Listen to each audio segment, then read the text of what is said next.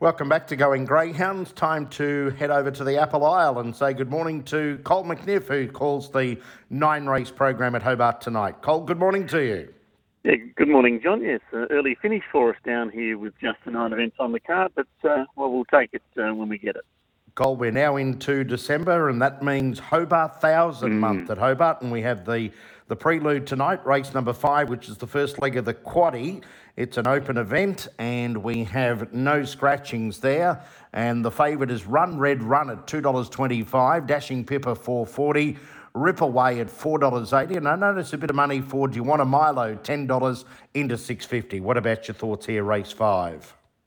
Going with the red runner here, John, Dashing Pepper. She loves a rail draw. 6 starts from the red box, 4 wins and a placing. It's a bit of a break. She just freshened up. Dashing Pepper at around the $4 that you just read out should be hard to beat. 2 Run Red Run, 1 here, 2 stars back in 25.80. Certainly looks the hardest to beat. 7 to 1 a Milo, never runs poorly. 1 win, 4 placings, past 5 runs, and Rip Away hasn't been far away its past few, and does go well from the wide draw from box 8. There's 1-3 from 6. 1, 2, 7, 8 there in race number 5, Quaddy leg 1. On to race number 6, a 3rd and 4th grade. Take out the reserve number 9, Lock and Loaded. We've got Who Told Tough, 170 into 150. Blackpool Oakley at $5. Zipping Mariah at $6.50. Content to take Who Told Tough 1 out here. A heat winner of the Devonport Chase, 4th in the final. That looks too good for the opposition. Box number 8 looks an ideal draw. Happy to go 1 out in race 6, greyhound number 8. Okay, race number 7 on the program. Reserve comes out here of the grade 5 over the 461, lining up with another short price favourite in the former Queenslander, Isurava, 125 out to 128. Limitation, 420 out to 460. And Loch Nane Shell, 750 out to $9. Only had a few tries down here in Tassie. Isurava won very nicely here in Hobart on Tuesday, running 26.23. I think it's going to get better and better as it has more experience on the U-turn track, and I think it's a good thing here to win tonight. There only looks to be one danger for me, and that's the greyhound drawn alongside box 8 Limitations. 12 runs for 4 wins, having its first try from the outside draw, but does have plenty of ability. 7, a good thing though, to beat number 8 in race 7.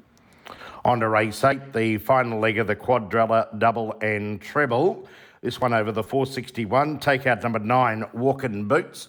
We've got Don't Start Now, $1.60. Blackwood Buster, $2.40. And then Girard at $9. Going to be struggling to pay for the Christmas turkey, I think, if all these shorties get up through the quaddy, and Don't Start Now been placed as past 2 after a 340-metre win 3 starts ago.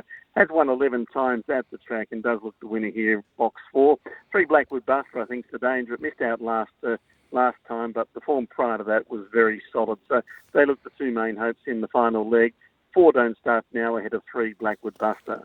All righty, so a slim quaddy for Cole tonight. Race 5, it's 1, 2, 7 and 8. Race 6, 8 only. Race 7, 7 and 8. And race 8, 4 over 3. What about a good thing or two for tonight's card? As I mentioned, I think Isurava will win race 7, number 7. But earlier in the night, race 2, number 1, Lily St Regis. She's been just aching to get a red rug thrown over her shoulders. Grows an extra leg from an inside draw, and I think is a good thing there. Race 2, number 1, Lily St Regis. Race 7, number 7, Isurava. The 2 good things on the program on this 9 event card. Cole, good luck and good calling there at Hobart tonight. We'll join you again next Thursday morning. Thanks, John. Look forward to it.